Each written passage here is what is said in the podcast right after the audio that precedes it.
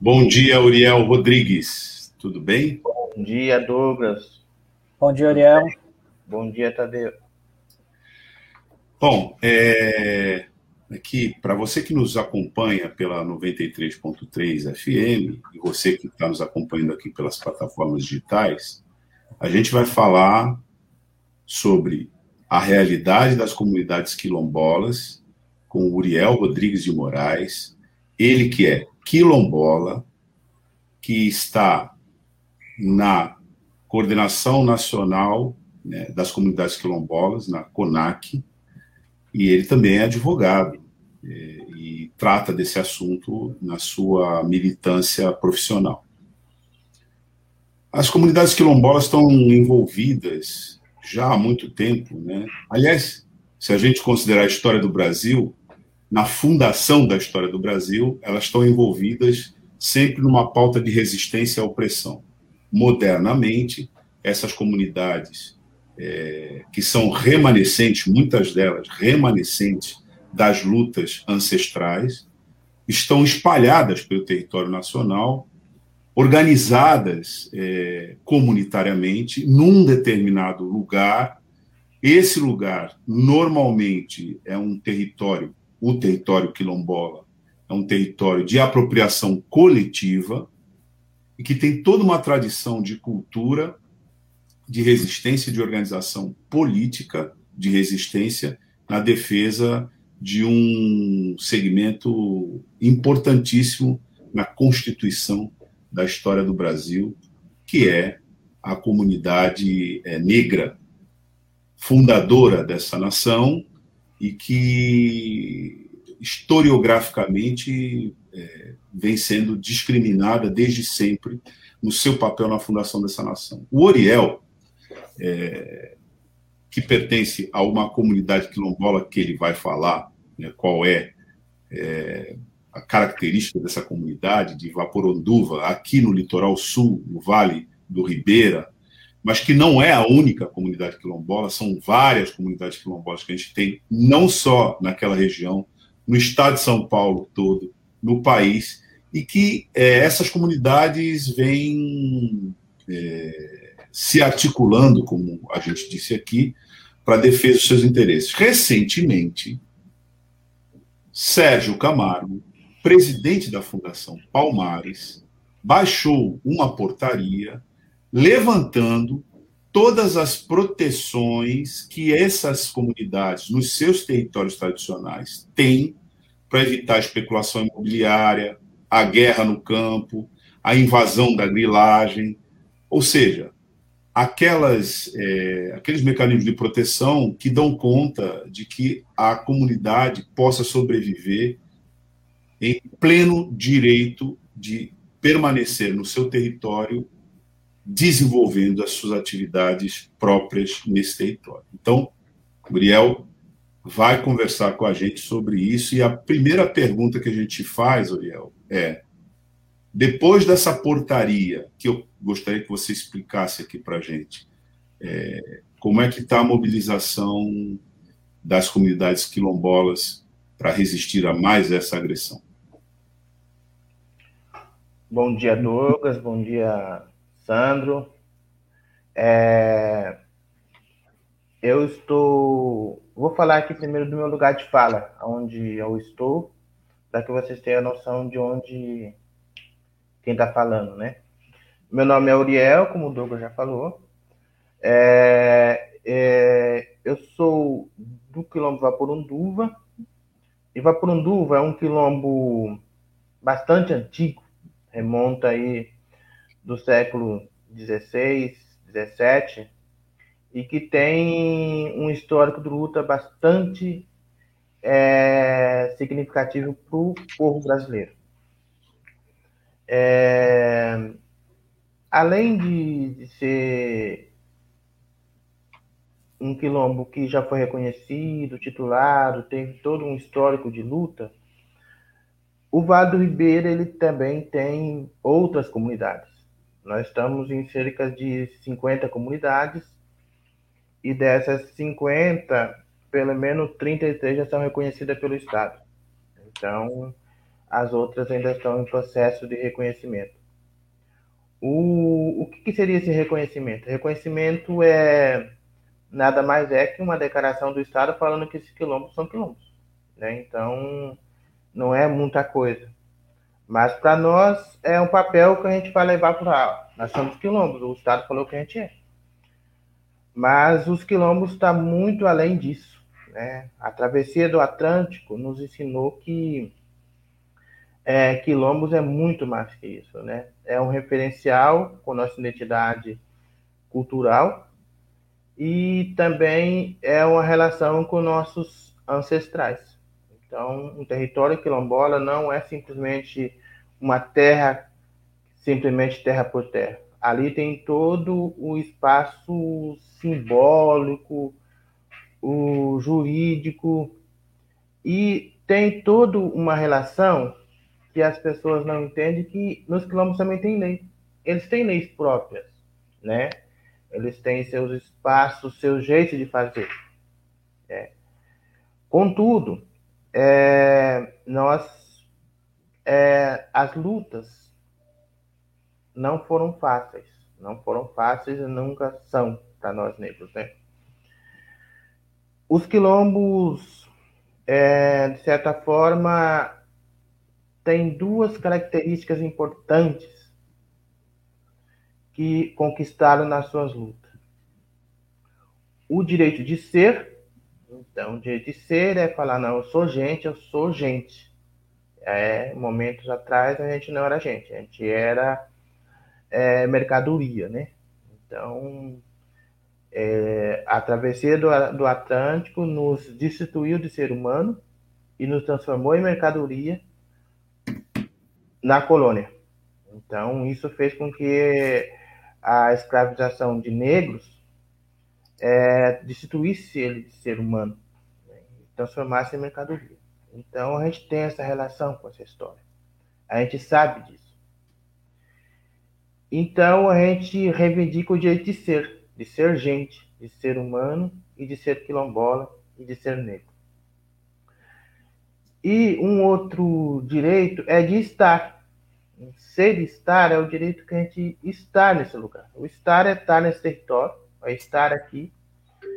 E, e esse território fez com que a gente é, seja um território de vida. Um território de vida não dá para a gente voltar, pegar a mochila e ir para a África. Não, não é isso, né? Voltar para a África.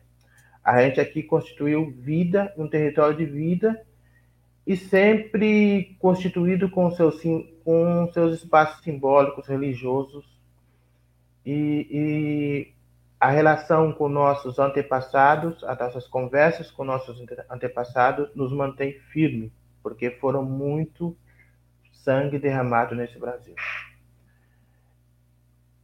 No entanto, é, a gente também não existe uma comunidade isolada, na é verdade, né? Não existe uma comunidade isolada. De certa forma, existe uma o não acesso a serviços públicos. Então, o serviço público ainda não chegou em muitas dessas comunidades. Não quer dizer que a gente seja isolado do, do Estado, uma comunidade. Não, é, é os serviços básicos não chegaram. E a ausência de serviços básicos é que a gente foi que motiva a gente lutar para que a gente seja gente, estar no território e ter serviços básicos. E um serviço básico para nós é nosso espaço, nosso espaço físico, aonde a gente está. Então, esse é um serviço básico, utiliza o território. A gente chama esse espaço tudo de território. Bom, é, essa luta não começou de agora. Eu acho que na travessia do Atlântico já já, já falei antes, a luta começou lá, né? Mas nosso povo resistiu e hoje estamos num território e esses territórios são constantemente ameaçados. Nas lutas, conseguimos garantir na Constituição um direito de propriedade. Então, é a primeira vez que o Estado brasileiro é, reconhece que a, o, o, crime de lesa humanidade, a escravidão lesou a humanidade, de certa forma, e é, lesou a humanidade, e, mas não reparou, não teve uma reparação. E a Constituição dá o primeiro passo para a primeira tímida reparação, que é a garantia dos territórios. Então, ele garante no artigo da Constituição o direito de propriedade desses territórios. Esses direitos foram constantemente ameaçados. As lutas dos quilombos nunca deixaram esmorecer isso. A nosso lema é sempre nenhum direito a menos. A gente conquistou um, a gente quer mais direitos. É, mas, no entanto, é, o Estado brasileiro, de certa forma, é, foi muito omisso no cumprimento de alguns direitos e também teve uma situação assim, eles acreditavam que deixasse a gente no esquecimento, esses negócios de quilombo acabava e não ia ter mais quilombos e pronto, né? Mas nós, na resistência, falamos estamos aqui e somos quilombos. Então, é, isso fez com que a gente fosse à luta, organizasse com, com, outras, com outros movimentos, com outras organizações, conseguisse é, direitos na rua, como diz essa história, né? Foi só na luta, os direitos foram forjados na luta. E um direito foi é, esse da proteção do nosso território. Então, o direito de proteção é, do nosso patrimônio artístico, cultural, enfim, é sempre a gente delegou muitas vezes a um órgão de Estado. Então, o órgão de Estado, a gente vai, de certa forma, fazer a proteção de vocês. E, tinha, e tem essa obrigação. Tem essa obrigação. Mas é, a gente foi surpreendido. Hum, surpreendido, eu fico mais surpreendido duas vezes, porque foi por uma pessoa negra, né? Então imaginava que uma pessoa negra teria uma sensibilidade maior na questão da temática dos territórios quilombolas, do valor de ser negro, das nossas lutas, né? Nossas batalhas, do nosso sangue derramado é, nesse país e de repente surpreende a gente com a portaria revogando é, o direito de proteção a esses territórios. O que seria esse direito de proteção? Na verdade, é, a Fundação Cultural Palmares, ela faria, ela sempre tinha um, um, um grande empreendimento que incidia sobre territórios quilombolas, seja ele ambiental, mineração, qualquer grande empreendimento.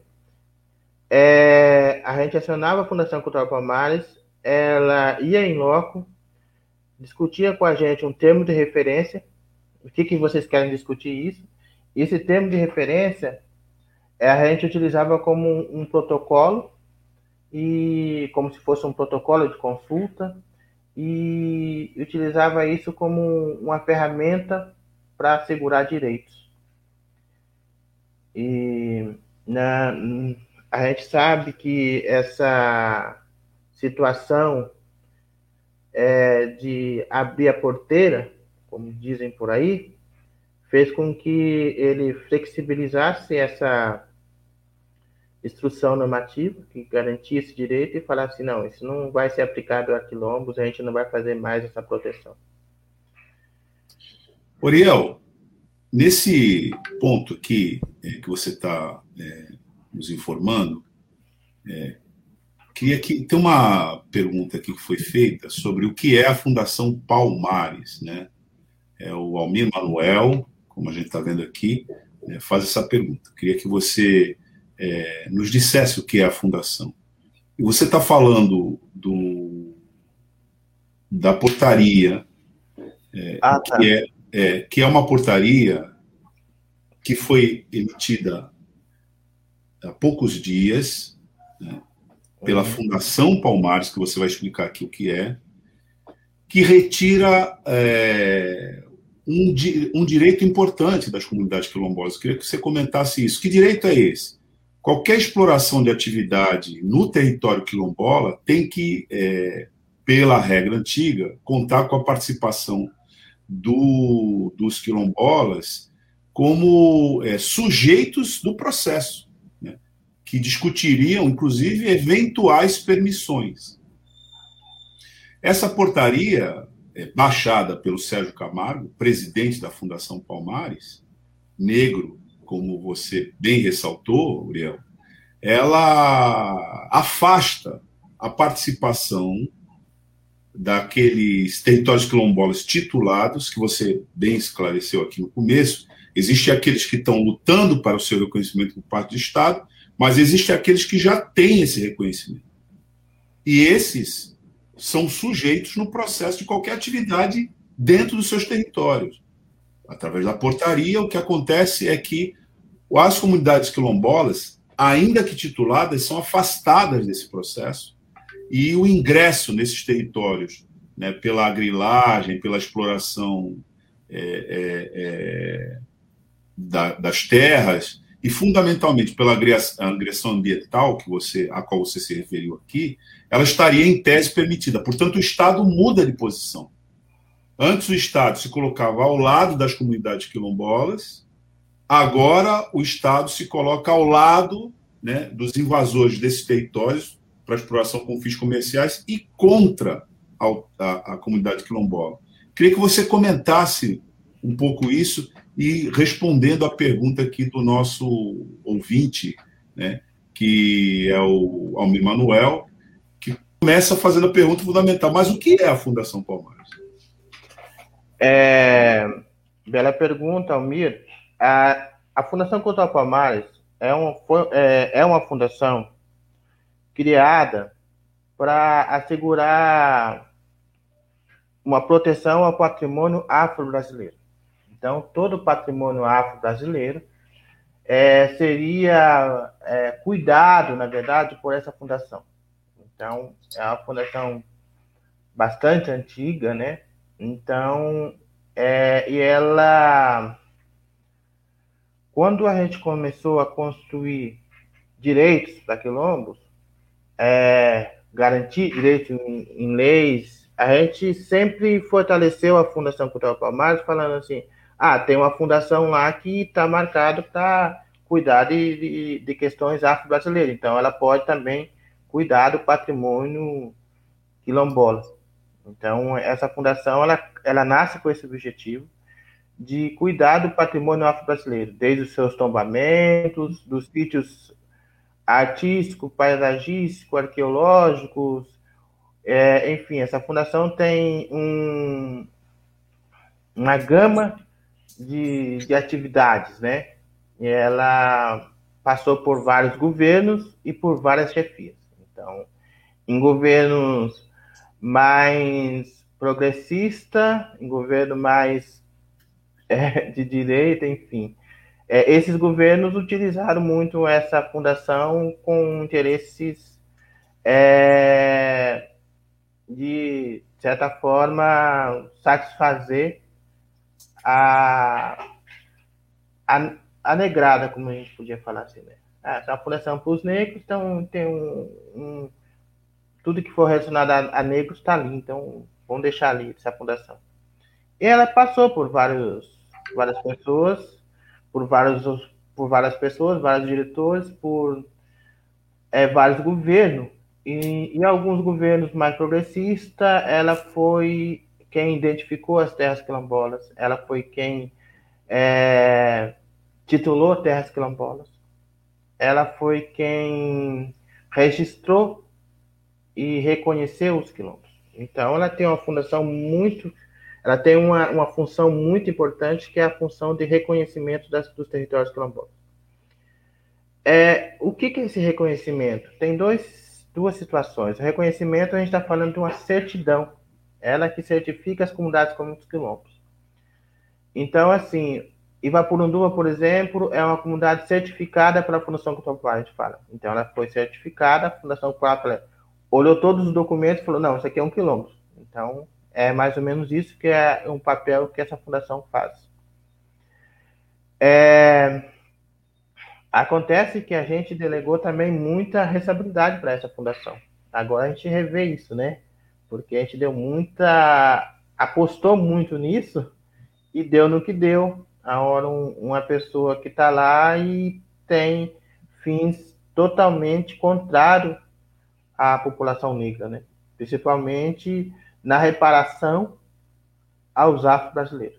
Então, se tem uma pessoa que cuida do patrimônio afro-brasileiro e, e, e, discorda da reparação aos afro-brasileiros, então, quer dizer, essa pessoa está contra os fins é, para que foi criada essa fundação. Então, não sei se consegui responder, Almir, mas é mais ou menos essa a função dessa fundação, né? Ela ajuda a gente nessa, nessa conquista de a resguardar direito. Oriel, é, bom dia, obrigado por você estar participando aqui do programa. É, você tocou num ponto é, bastante importante, né? Porque a gente sabe que historicamente, né, esse o ritmo de regularização dos territórios quilombolas é, é, vai numa velocidade muito lenta e piorou ainda mais agora, né? É, até tem um levantamento que saiu em abril desse ano mostrando que a taxa de resolutividade né, de processo de certificação foi a mais baixa da série histórica em 2020. Só 11% dos processos foram concluídos. Você que conhece bem o, o que isso se deve a quê? É má vontade, é falta de servidores, enfim, queria que você falasse um pouquinho sobre isso. O que, que mudou é, drasticamente aí em questão de quatro, cinco anos, né? É, eu diria que é, tem uma situação que a gente tem que enfrentar hoje, né? É, já enfrentamos em momentos anteriores e temos que enfrentar. Eu não posso falar isso se chama Capitão do Mato, nada contra os Capitão do Mato. Não vou chamar ele de Capitão do Mato, mas é assim: colocaram pessoas que é para cuidar de uma pauta que é para as coisas não funcionarem. Então, mas não funcionarem por quê? Aí que está o motivo, né? É, eu vou dar um, um, um, panorama de aonde nós estamos. Nós estamos no Vale do Ribeira, 50, 51 comunidades, 33 reconhecidos, e eu estou no município de Eldorado. Eldorado é um município que tem 13 comunidades quilombolas. Então, de certa forma, é um município que tem um concentra um grande número de comunidades. É, é o, um dos maiores municípios do estado de São Paulo. Então, o, a extensão territorial desse município é muito grande. E esses quilombos estão na zona rural. Então, de certa forma, existe uma, um isolamento social desses quilômetros com o meio urbano. É, aqui, a, as lutas não são diferentes do resto do país. até porque é, as pautas políticas é, são bem, digamos assim, truncadas, no sentido de que, é, de um lado, é uma pauta bem direita, como diz a história, né, bem do lado do, da direita, porque aqui nós estamos no município onde é, mora a família do presidente, o presidente se criou nesse município, então tem toda essa situação. Então aqui tem os irmãos, os sobrinhos, enfim, é, a mãe. Então aqui é onde concentra é, grande força política e a gente está aqui na resistência. Inclusive, eu fui candidato a prefeito aqui. Né? Um candidato quilombola, prefeito, com chances de ganhar? Poucas, mas para marcar território, para marcar, falar que estamos aqui. Né? Então, isso, de certa forma, é que nós existimos. Né? É, a nossa pauta de campanha era muito bonita e é muito bonita, que é uma pauta inclusiva, né? Mas a nossa pauta não foi a que ganhou. Então, imagine como é que funciona nessa região do Vale do Ribeira. É, nós não estávamos com a pauta empresarial, com a pauta do agronegócio, nós estávamos com a pauta dos agricultores familiares, com a pauta dos, dos assentados, com a pauta indígena, com a pauta dos quilombolas, com a pauta dos povos tradicionais da região, mas não estávamos com a pauta é, amarrado com a pauta dos grandes empresários do setor né, do agronegócio. Então, Ô, talvez Ariel, a é, nossa pauta até... não foi vencedora. Oriel, até para complementar, assim, para assim, até para os nossos ouvintes internautas terem uma dimensão, que Eldorado tem uma relação mais próxima, né, com essa questão dos quilombolas, né? É, mas assim, você sente que ainda há um preconceito grande da sociedade e até mesmo um desconhecimento dessa questão quilombola? Como é que é isso é, na sociedade, por exemplo, de Eldorado, onde existe, pelo menos aparentemente, né, a gente tem a impressão que isso é mais forte, né? Como que foi isso para você, já que você teve em campanha, né? Passou esse dia a dia aí, qual, como é que é isso? Eu acho que a pauta está no sentido de que você é advogado? Você tem Não. carteira? É assim, é assim, entendeu? A, a ideia de que nós, quilombolas, não é, temos capacidade. Então, isso é uma pauta bastante frequente, porque muitas pessoas perguntaram: você tem. Você é advogado, doutor Uriel, mas o senhor é advogado? Ah, essa era uma pergunta que as pessoas faziam para você. Faziam. É, você tem carteira? É, você estudou aonde? Como é que é isso? Como é que você. É, querendo saber, assim, situações, é como é que um, um quilombola faz é, direito numa universidade é, conceituada como a PUC, Paraná, a Universidade Católica, Pontifícia Universidade Católica do Paraná, com mensalidades absurdas, faz mestrado na Federal do Paraná e como é que esse esse como é que você, você mora aqui assim? É, assim com, com coisa que não é, é eu fazendo esse, essa situação não era para estar tá morando na comunidade. Era para sair fora daqui e estar tá buscando outras alternativas e a gente tá a gente a gente mostrar que a gente que eu sou agricultor familiar né que vivo da, da roça mas um. Mas também sou advogado, é, também sou mestre em meio ambiente desenvolvimento. E, enfim, é, mostrar isso para as pessoas, que a gente tem capacidades e que nós temos doutores já na comunidade, temos é, mestres nas comunidades, de, de, de, isso incomoda, incomoda a sociedade local. Incomoda é assim, no sentido de que ah, assim, uma desconfiança, certa desconfiança. É, lógico que não vai falar, no meu caso, vai falar para um advogado que você jargão racista, porque eu sou um advogado criminal, então ele vai falar, ah, um jargão racista, ele vai entrar com ação contra mim, mas não é bem isso, mas nas ações, entendeu? É, é, é bem provável que você chegue em, uma dessas regiões, e a gente fez o teste não aqui no Vale do Ribeira, mas fez o teste em outra região. Que é, eu chego num, num restaurante primeiro e um outro branco chega depois. A, o, gar, o garçom é, é negro, mas a primeira coisa que ele vai.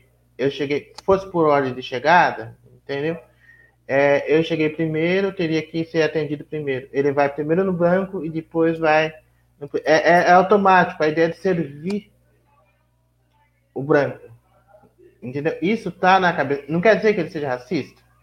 Ele não é racista, ele foi é, condicionado a essa situação de que é, servir primeiro o branco. Então tá na, tá na, na cabeça dele isso. E é difícil tirar. E você não pode simplesmente falar assim pro cara, ou oh, você é racista, você não quis. Não é essa a situação. É, eu acho que a gente tem que trabalhar uma forma mais educativa de que ele consiga é, entender essa situação do racismo. E o racismo é institucional. Não tem como falar que o racismo não é institucional, porque o racismo está institucionalizado. Uriel, é... É, nesse contexto em que você responde essa pergunta do Sandro, envolvendo a temática de racismo, é inevitável que a gente recupere aqui um episódio histórico que envolveu o atual presidente da República e a comunidade quilombola aí em Eldorado Paulista, que é de onde você fala com os nossos ouvintes aqui. Essa, essa, esse episódio já é um episódio é, tristemente histórico, né, onde o então candidato se referia à comunidade dizendo, aspas, quilombola é outra brincadeira. Eu fui num quilombola, aliás, ele não distingue quilombo de quilombola, em Eldorado Paulista. Olha, o afrodescendente mais leve lá pesava sete arrobas. Não fazem nada, acho que nem para procriar servem mais. Isso foi dito pelo então candidato à presidência da República com relação à comunidade negra. E ele estava falando da região de Eldorado, né, que você bem informou, é, é, a região onde, pelo menos, ele passou uma fase da vida dele aí e tem familiares aí. E aí isso é, é, imediatamente foi respondido pela Procuradoria-Geral da República, pela Procuradora-Geral Raquel Dodge, que é, apresentou contra esse então candidato né, uma, é, um procedimento por racismo, mas que já foi arquivado. Né? Então, depois que foi arquivado, esta mesma pessoa veio e disse: Eu queria que a doutora. Veja só, o episódio continua, né?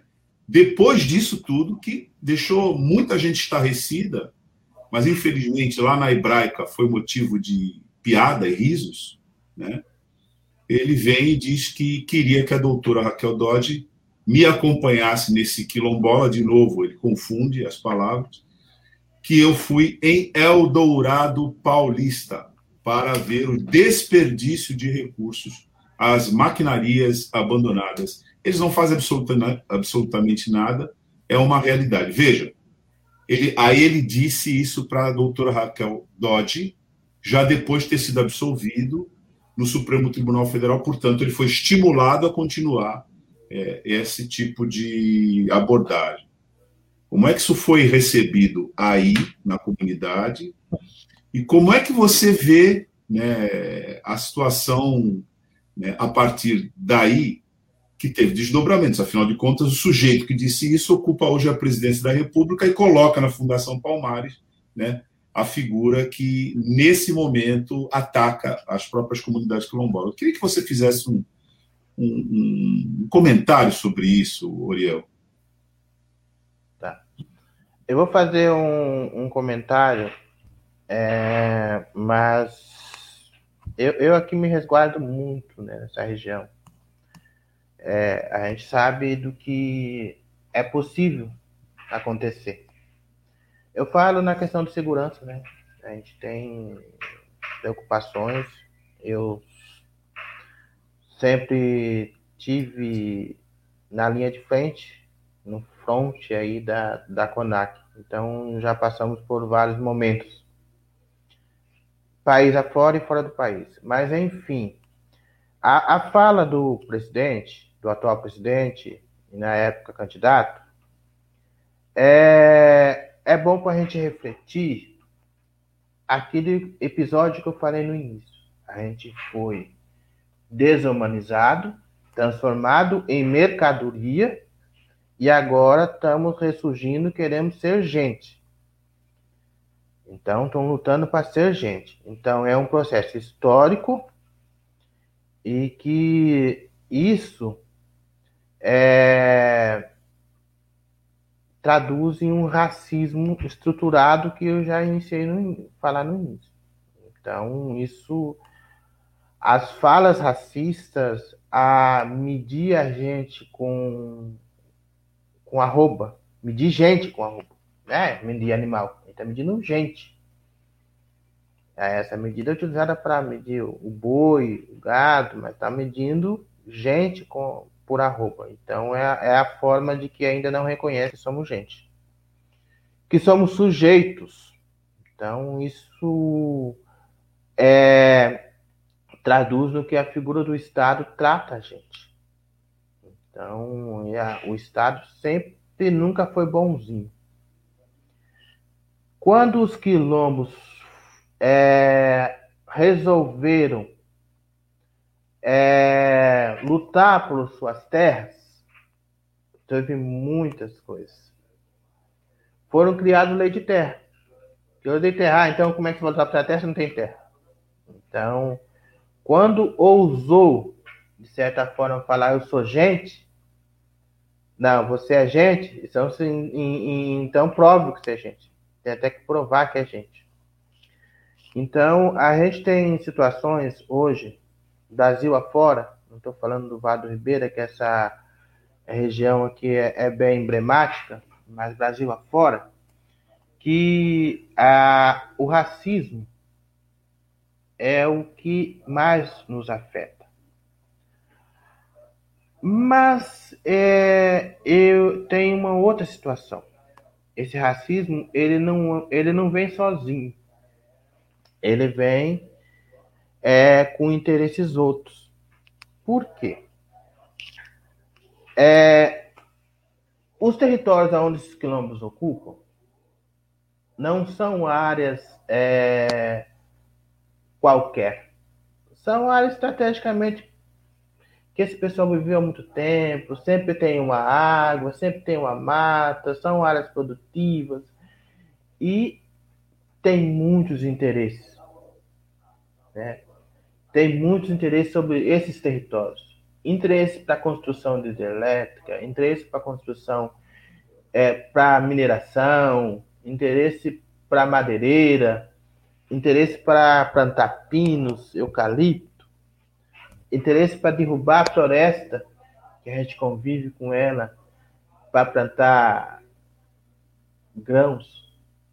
Né? Então, tem muito interesse. E essa pauta não, não é. Essa pauta não é só racial. É uma pauta que é feita para nos exterminar. Né? Nós estamos quilombo, quilombos que estão enfrentando despejo na, na época de pandemia. Imaginar que o Estado bota um aparato para fazer despejo de quilombos em época de uma pandemia mundial, isso é um, um se isso não é racismo, o que seria necropolítica, né? Então, é, isso é, é, e a gente enfrenta isso não é só no cenário do poder executivo, não. No legislativo também. Né? Legislativo, com seus representantes do agronegócio e, e outras bandeiras, é, tem interesse sobre nossos territórios. Já teve vários momentos, projetos de leis querendo regularizar o artigo da Constituição que dá direito a essas terras. Já teve processo de emenda constitucional querendo retirar esse artigo da Constituição. É, nós temos consciência de que nossa luta não, não vamos conseguir sozinhos, porque existe um desconhecimento muito grande da sociedade brasileira do que foi os quilombos e que é os quilombos para a sociedade seja na história, seja na luta, seja na resistência, seja no patrimônio também. Patrimônio afro-brasileiro, o que são os quilombos para a sociedade brasileira, na formação da sociedade brasileira. E eu vou falar um pouquinho de que a gente tem grandes ameaças. As ameaças que estão acontecendo no Congresso não são poucas. Né? temos projetos que é, tem um projeto, um projeto de decreto-lei, que ele quer autorizar o Estado brasileiro, a, o governo brasileiro, a ser retirado da Convenção 69. O que é a Convenção 69? A Convenção 69 é um tratado que o governo assinou que garante direitos territoriais para essas comunidades quilombolas e comunidades tradicionais também, indígenas. Enfim, e que garante também um, manifestações e garante um, um, uma, uma, uma grande direito para essas comunidades. E esse, essa convenção ela também garante um direito de, de consulta a esses povos. Consultar o quê? Consultar se esses povos querem é, esse empreendimento ou não. Né? Essa consulta é, incomodou muita gente. A gente incomodou o Estado brasileiro porque não quis regulamentar a consulta. O procedimento de consulta ele não quis regulamentar no país. Houve várias tentativas, ele não regulamentou até agora. Nós, movimento social, universidades, quilombos, comunidades indígenas, nós estamos regulamentando, fazendo nossos protocolos comunitários de consulta, né? E, esse, e, e graças a, a, alguns juízes aí estão vendo que nossos protocolos de consulta é, responde, nosso protocolo comunitário de consulta responde aos anseios das comunidades e estão muitas vezes dando ganho para nós. Então, é, isso está incomodando, né? Que cada empreendimento que eu fazer se a comunidade quilombola tiver um, um protocolo de consulta comunitário, é, isso inviabiliza aquele empreendimento, porque vai ter que consultar esse povo se ele quer ou não, é, isso incomoda. Então, de certa forma, afastar essa Convenção 69 do ordenamento brasileiro é uma estratégia muito boa. Que daí não precisa consultar, é só botar o trator lá e ir arrancando essas pessoas na barra. Então, isso é muito fácil. É, então, Douglas, é, essa situação que nós vivemos não é uma situação simples de quilombos, né? É uma situação de que são pessoas que têm direito, pessoas que querem ser gente, são, são, somos gente e queremos ser tratado como gente. Isso está posto aí respondendo à fala do atual presidente. É. Oriel, eu ia te perguntar também sobre a questão do ITESP, porque no ano passado, naquele pacotão de privatização, de quer dizer, de ajuste fiscal do governo do, história, eh, do governo do estado, o ITESP também estava naquele pacote e foi retirado após uma pressão grande ali de alguns parlamentares na Assembleia Legislativa. Eu queria que você falasse também como é que é a atuação do ITESP hoje para as comunidades quilombolas, né? É, é, um, é uma autarquia devidamente estruturada, enfim, né? Porque a gente está falando é, desse, dessa situação do governo federal, né? Do passar a boiada, né? Como falou o Ricardo Salles, né? Do meio ambiente, mas no estado a gente também tinha esse exemplo aqui que queriam acabar com o ITESP. Como é que é o papel do ITESP hoje para as comunidades quilombolas? Vou falar um pouquinho de como o Estado de São Paulo ele foi um Estado, a meu ver, que ele foi bem progressista na época. Foi um dos primeiros estados a construir uma lei, constituir uma lei estadual para titular terras quilombolas. Então, isso é importante, porque tem a Constituição, o Estado já vem, cria uma lei para regularizar as terras quilombolas nas terras devolutas do Estado.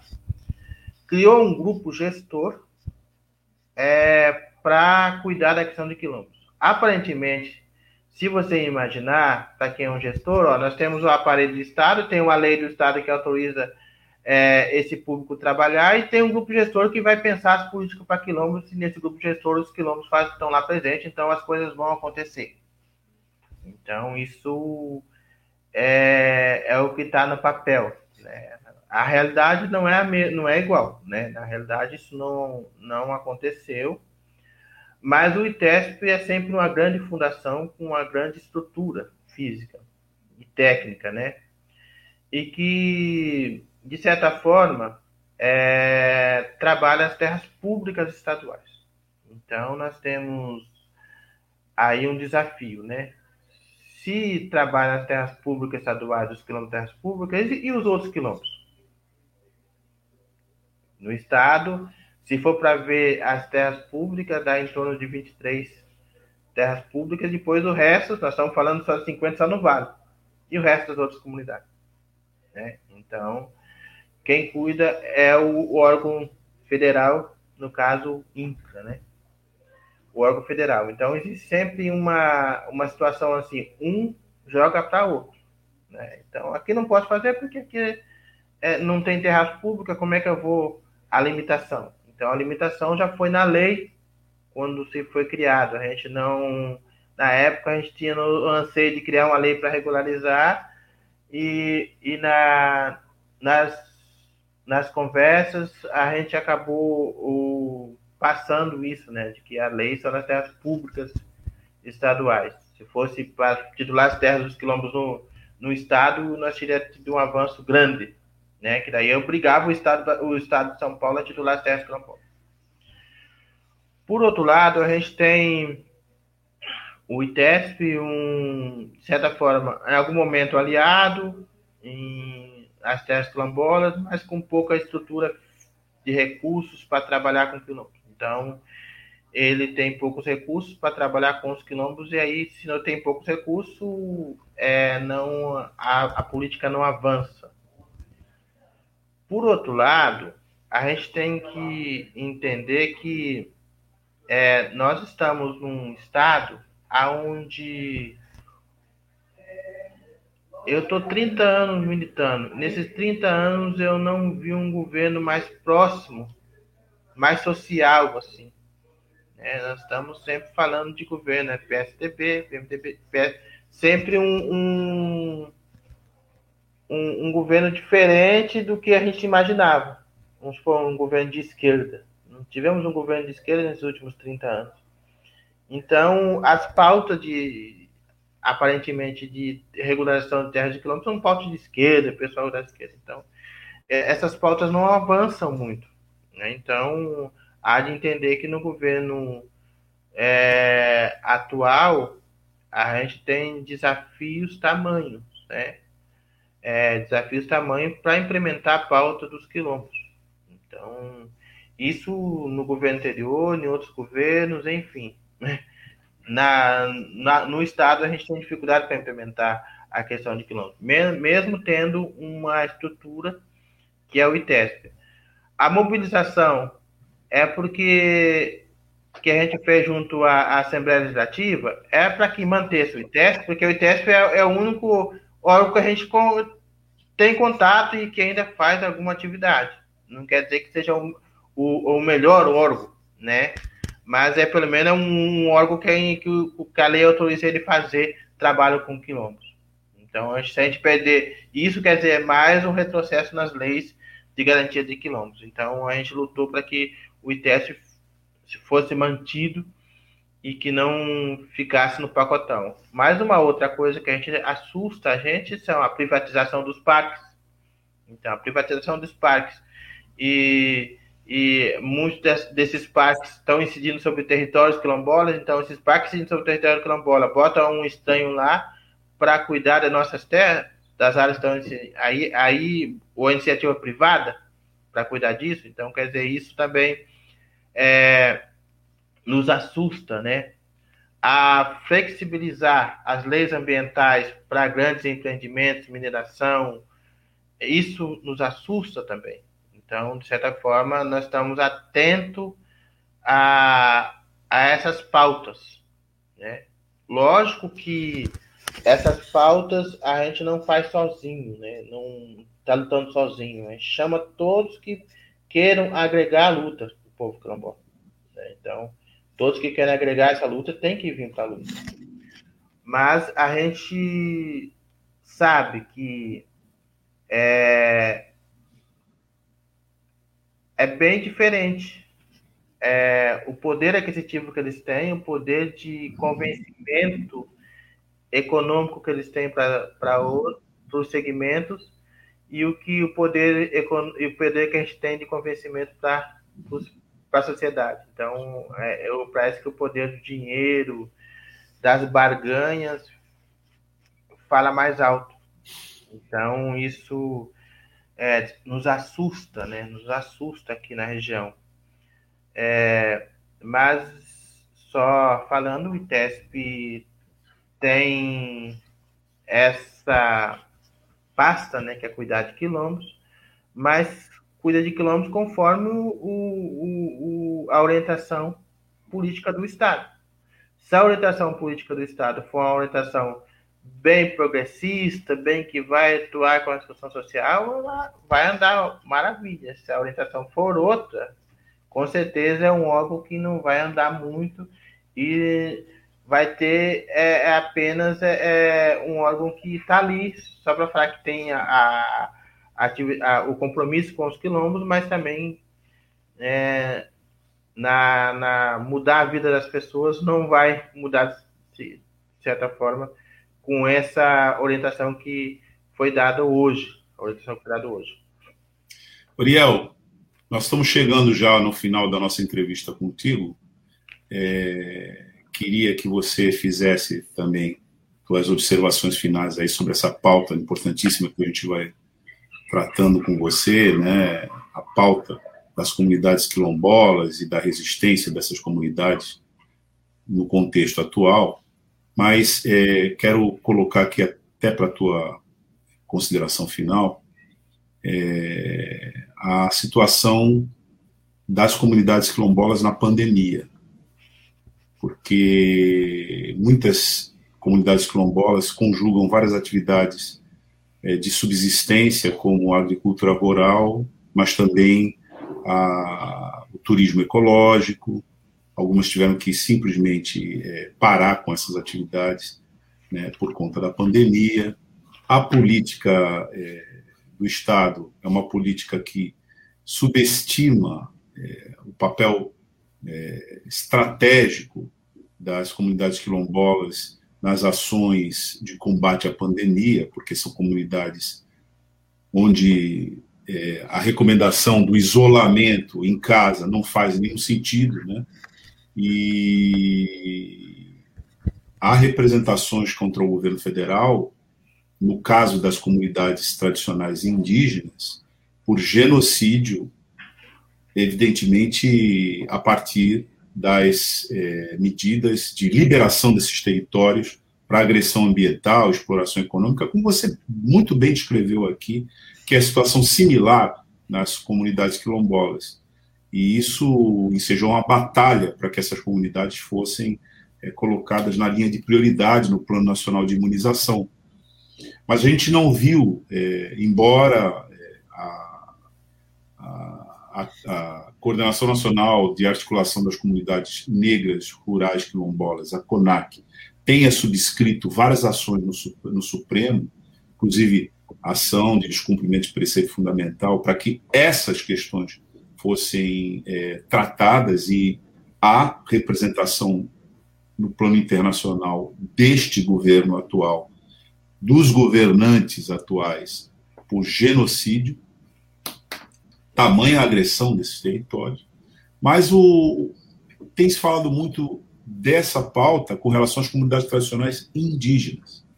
Né? mas as comunidades tradicionais quilombolas estão na mesma situação. Então, eu queria aqui que você falasse conosco, já no encerramento da nossa entrevista, sobre essa situação, é, para que a gente, nosso ouvinte aqui, tivesse uma informação é, sua né, sobre essa situação. Então, caminhando já para o final da nossa entrevista com você, então te peço que você, no encerramento, é, faça essa consideração. É, obrigado pela deixa. Eu acho que essa questão, de certa forma, as pessoas não estão sabendo, Brasil afora, por que, que quilombos no Plano Nacional de Imunização é prioritário. Né? É, é o público-alvo prioritário. É, a, a, quando começou a pandemia, a gente já sentia que o isolamento, de certa forma, social que a comunidade tem, não é suficiente para, nessa questão de pandemia, é, manter seguro. Né? Não, por mais que a gente fizesse porteira, tranqueira, não ia, não ia resolver se nós não tivesse é, uma prioridade. Isso porque o isolamento social que essas comunidades vivem é, contaminando uma pessoa, eles vivem contaminaria várias pessoas. Então, essa questão do Covid assustou muito a gente e assusta. A gente acompanhou um pouco o julgamento da ação indígena de descumprimento de preceito fundamental, a DPF indígena, e a gente caminhou na mesma linha com os parceiros indígenas de é, impetrar uma ação de descumprimento de preceito fundamental é, contra o Estado brasileiro. E a gente foi, posso falar que nos últimos tempos, foi a maior vitória que nosso povo teve. Então, os quilombos Brasil afora estão sendo vacinados. O controle social para vacinação é que é o grande problema. Nos municípios, como é que se dá esse controle? Mas existe é, uma ordem do Supremo falando que tem que vacinar e tem que criar os planos de imunização municipal, enfim, e o plano nacional tem que cumprir isso como público prioritário.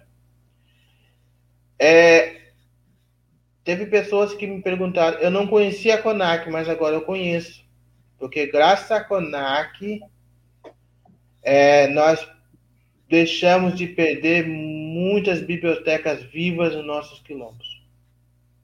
Muitas memórias dos nossos quilombos estão vivos hoje graças porque foram vacinados. A gente ia ser esquecido, ia ser o último né, o, o a, a, ser tratado. Né? E graças à organização, à mobilização da CONAC, fez com que a gente fosse vacinado. Eu fico feliz, não porque assinei a petição, né? Aqui o Oriel, advogado do Quilombo Papanduva, assinou a petição. Mas fico feliz do Supremo ter reconhecido a Coordenação Nacional de Quilombos como o interlocutor dos quilombos, o órgão a representar, o órgão de graça dos quilombos. Isso para nós foi a grande vitória. E isso incomoda muita gente, incomoda setores, mas nós estamos ali é, em vários municípios. Foram criados, nós criamos o nosso povo, organizamos nosso povo para poder monitorar se a vacina está chegando, naquelas comunidades. Lógico que tem município que fala assim, não, não tem todo esse monte de quilombola que você falou que tem, não. Eu só conheço três, quatro. Esse monte de quilombola está falando aí, não tem, não. É, mas aí a gente contesta com nossos documentos e falando, não, nós temos todo esse número de documentos e temos que vacinar essas pessoas. Vacinar essas pessoas é, com público prioritário. Então, nós deixamos de perder muitas pessoas. Perderam, perdemos, perdemos muitas vidas. Perdemos muitas vidas e são pessoas. Se a gente imaginar das 470 mil pessoas que estão aí, é, uma grande percentagem são negros. E se pensar, talvez seja a grande maioria seja negros. Então, nós estamos falando de genocídio, não é etnocídio. Não, é etnocídio. É uma população negra que está sendo vitimada por a omissão do Estado. Então, é, nesse sentido, o nosso maior ganho que a gente teve nesse tempo de pandemia, independente da nossa luta, do movimento, de as lutas das comunidades, da, do isolamento social que as comunidades fizeram, é, mas a luta da DPF 742 para nós foi a grande vitória. Então, o Estado brasileiro reconheceu isso e, e, nós estamos vacinando o Brasil afora. Lógico que estamos com dificuldade e a gente pede para a sociedade ajudar a gente a monitorar também. Porque a gente também tem dificuldade de monitorar os entes, os servidores, monitorar as pessoas que, a, que contribuem, que aplicam a vacina. Quer dizer, a gente tem às vezes a gente fica com dúvida, não sabe o que perguntar, e as pessoas não sabem. Ah, por que, que você é quilombola tem que ser vacinado? Não, tem que ser vacinado porque tem uma DPF, um, um mandamento da, da, da, da, Justiça Federal, do Supremo Tribunal Federal, falando que tem que vacinar, então vocês têm que vacinar. E o, o, o prefeito, você tem que vacinar os quilombolas. Como eu tenho que vacinar? Não, porque está lá o, a, o, o, Supremo está mandando vacinar. Governo estadual, você tem que vacinar, porque o, o Supremo está mandando vacinar. O funcionário público, você tem que, que vacinar, porque o Supremo está mandando vacinar. A gente tem várias medidas, várias ações que a gente teve que entrar na justiça. O, um corpo jurídico de advogados que a gente tem de apoiadores que estão aí na luta para entrar com as ações nos municípios que não querem cumprir.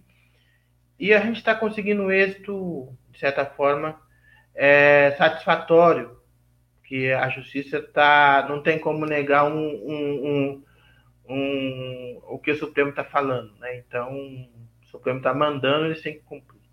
Então, eu acho que é mais isso, acho que a grande luta, Douglas, a gente conseguiu, de certa forma, ser vacinado. No Estado, a gente está bem avançado nisso. E agradecer a oportunidade para falar sobre quilombos e queria ter outras oportunidades para contar um pouco a história do nosso povo. Aí, infelizmente, aqui não deu para contar um pouco de como a gente se organiza culturalmente, é, em época de pandemia também ficou bastante difícil para chamar para as visitações, né? A gente tem, a gente trabalha com turismo de base comunitária aqui no Quilombo de Vaporunduva, a gente tem um espaço para receber pessoas, tem um, um, receptivo preparado com pousadas, aqui na região tem cachoeiras, tem caverna, é a região mais linda, eu acho, do estado de São Paulo, as pessoas estão convidadas a vir, e a visitar, a visitar as comunidades quilombolas, a conversar com as pessoas, a conhecer artesanato, culinária, enfim, conhecer o tipo de vida que essas comunidades vivem e, e para o aprendizado é, que essas comunidades adquiriram com a sua relação com o meio ambiente, onde vivem. Então, infelizmente, no momento de pandemia, a gente está se resguardando também, mas logo, logo vamos. Isso tudo passa, imagino, né? Isso dá um, isso vai passar. E só lembrando que a, a DPF foi a nossa grande conquista. Então, Brasil afora, onde os quilombolas foram vacinados, quilombolas de todo o Brasil falam, nós ganhamos no Supremo, que nós temos que ser vacinados e obrigue o, o município e seu estado a, ser, a vacinar vocês. Uriel, nós que agradecemos a tua entrevista, a tua participação aqui na Rádio Brasil Atual Litoral. Evidente que você vai voltar aqui para falar de todas essas coisas que a gente precisa é, conhecer, entender e defender, né? porque nós estamos defendendo a nós mesmos como sociedade quando conhecemos adequadamente essas informações que você traz para a gente.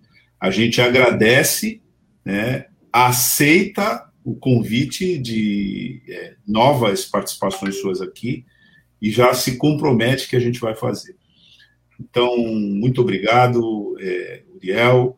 Boa sorte é, no trabalho que você, junto à CONAC, junto às comunidades quilombolas aí de Eldorado Paulista, e, na verdade, em conexão com as comunidades quilombolas do país inteiro, vem fazendo.